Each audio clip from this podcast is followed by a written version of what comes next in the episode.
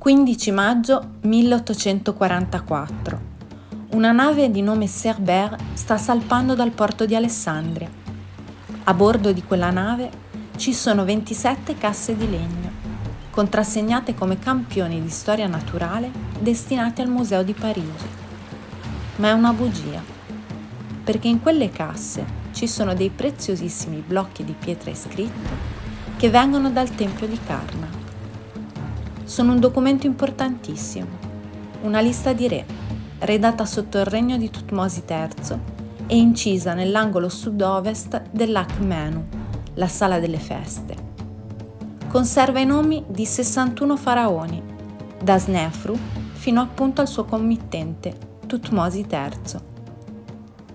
Comprende anche i nomi dei sovrani del primo e del secondo periodo intermedio. Gli egittologi utilizzano l'espressione periodo intermedio per indicare tre fasi, primo, secondo e terzo periodo intermedio, della storia egiziana, durante le quali si assiste per ragioni di natura diversa ad uno sfaldamento o indebolimento del potere centrale. Questo elemento la rende una testimonianza unica nel suo genere. La nave Cerbère sta salpando ma più che una partenza sembra una fuga, travagliata e rocambolesca, in un Egitto pieno di contraddizioni, dove tutto è in vendita. Tutto è in vendita. A scrivere quest'ultime parole è Emile Prisdaven, una voce dell'egittologia, i cui contorni sono difficili da definire, stretti fra giudizi contrapposti e una documentazione di difficile lettura. Ma facciamo un passo indietro. Achille Constant Théodore Émile Pris d'Aven nasce il 27 gennaio 1807 ad Avesnes-sur-Helpe, nel nord-est della Francia.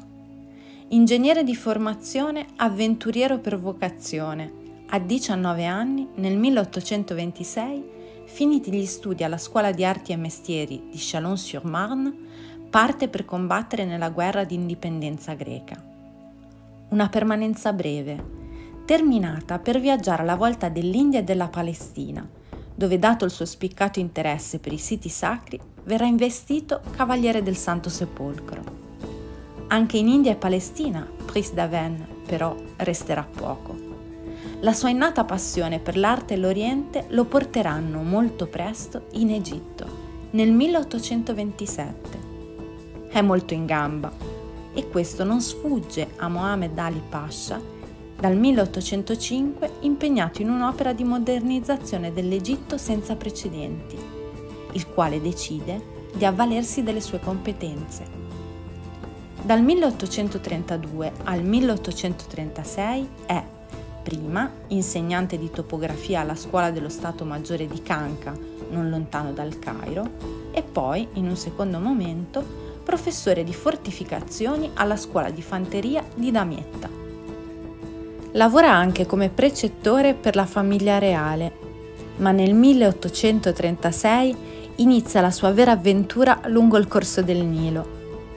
Come altri europei, durante la sua permanenza in Egitto cambia nome, diventa Idris Effendi, si converte all'Islam, veste in abiti tradizionali e, ovviamente, parla fluentemente l'arabo.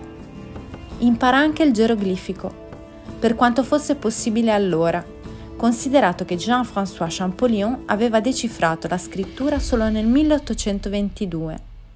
Inoltre, con il fratello di quest'ultimo, Jacques-Joseph Champollion Figeac, Brice d'Aven intratterrà una serrata corrispondenza, la quale ci permette a distanza di quasi due secoli di contestualizzare meglio gli avvenimenti di quello che lui riterrà un vero e proprio salvataggio della lista dei re di Tutmosi III, la Camera degli Antenati, che oggi è possibile ammirare al Louvre di Parigi.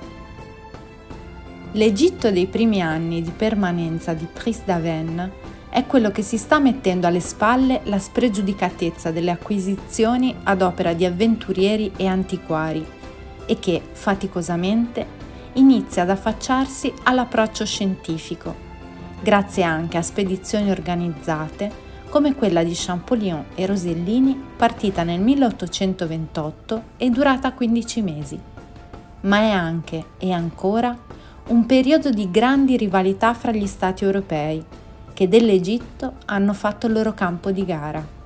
Una gara a chi colleziona di più per arricchire le grandi istituzioni museali del vecchio continente. È l'Egitto dei romantici acquerelli di artisti come David Roberts, che faranno dell'orientalismo un vero e proprio genere pittorico.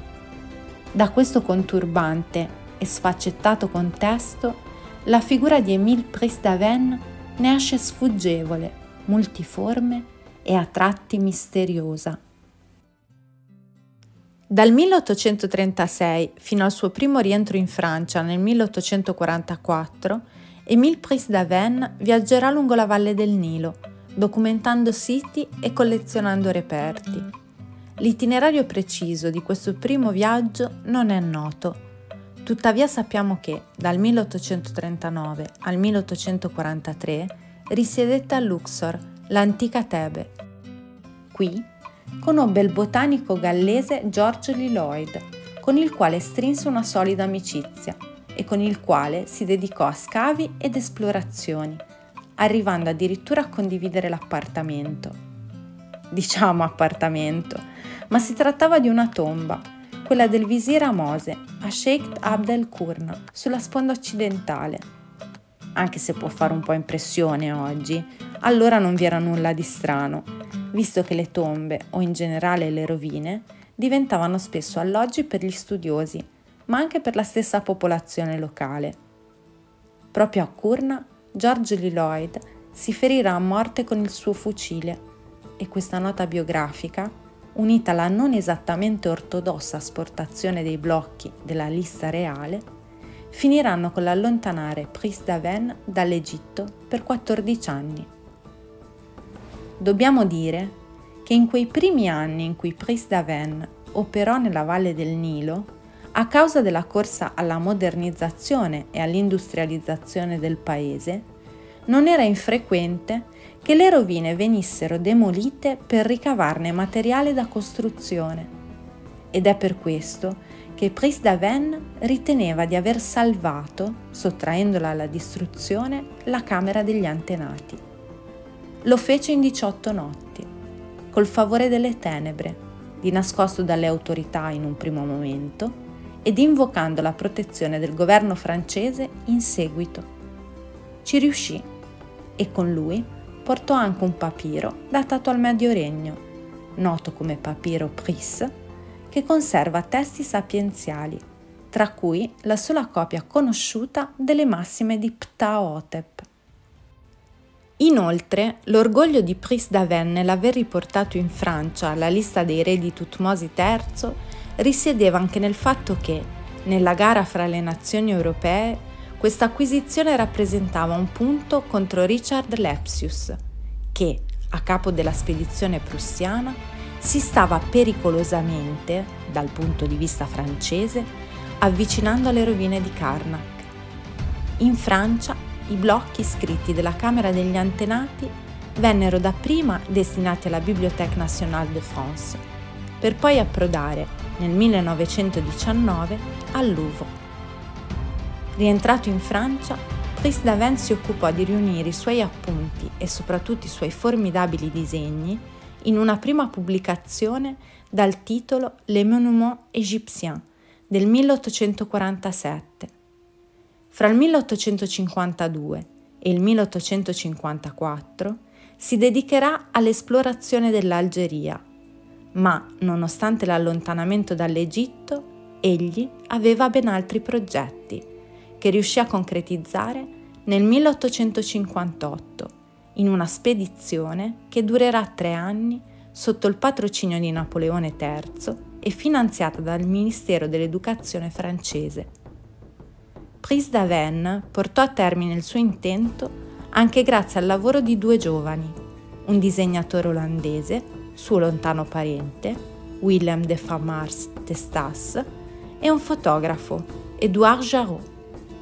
Nel 1860 la squadra riporterà in Francia una mole impressionante di materiale, 300 disegni di monumenti, 400 metri di calchi epigrafici, le ben 150 fotografie, in un periodo in cui la tecnica fotografica era tutt'altro che diffusa.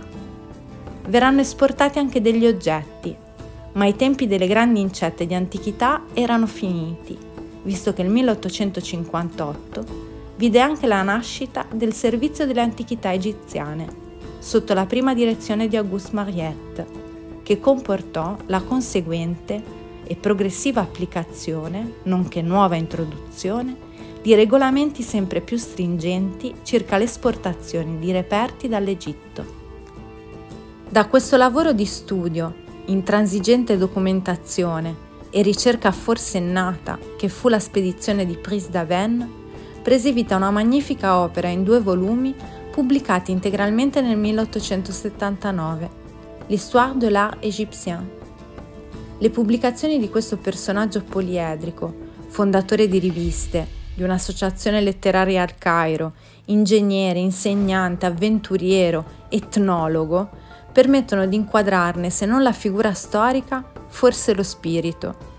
I suoi straordinari disegni e la sua sensibilità artistica ci propongono una vivida visione dell'arte egiziana, intesa nel suo complesso dagli elementi più puramente decorativi dell'architettura da lui puntualmente raccolti e che ispirarono il gusto decorativo europeo della Belle Époque, al suo attento interesse per l'arte islamica, che pure documentò nel suo L'Art Arabe. Il suo lavoro fu ed è ancora oggi un'insuperabile raccolta di illustrazioni che descrive con grande lucidità l'arte egiziana nel corso della sua storia millenaria ben oltre l'epoca faraonica. Un personaggio dalla biografia sfuggente e dai contorni sfocati, ma la cui opera emerge straordinariamente chiara e autorevole dalle centinaia di spesso coloratissime tavole che la compongono. Émile Pris d'Aven lascia inoltre una straordinaria testimonianza, a tratti unica, la documentazione di un patrimonio archeologico e artistico in alcuni casi andato perduto o sottratto al suo originario contesto.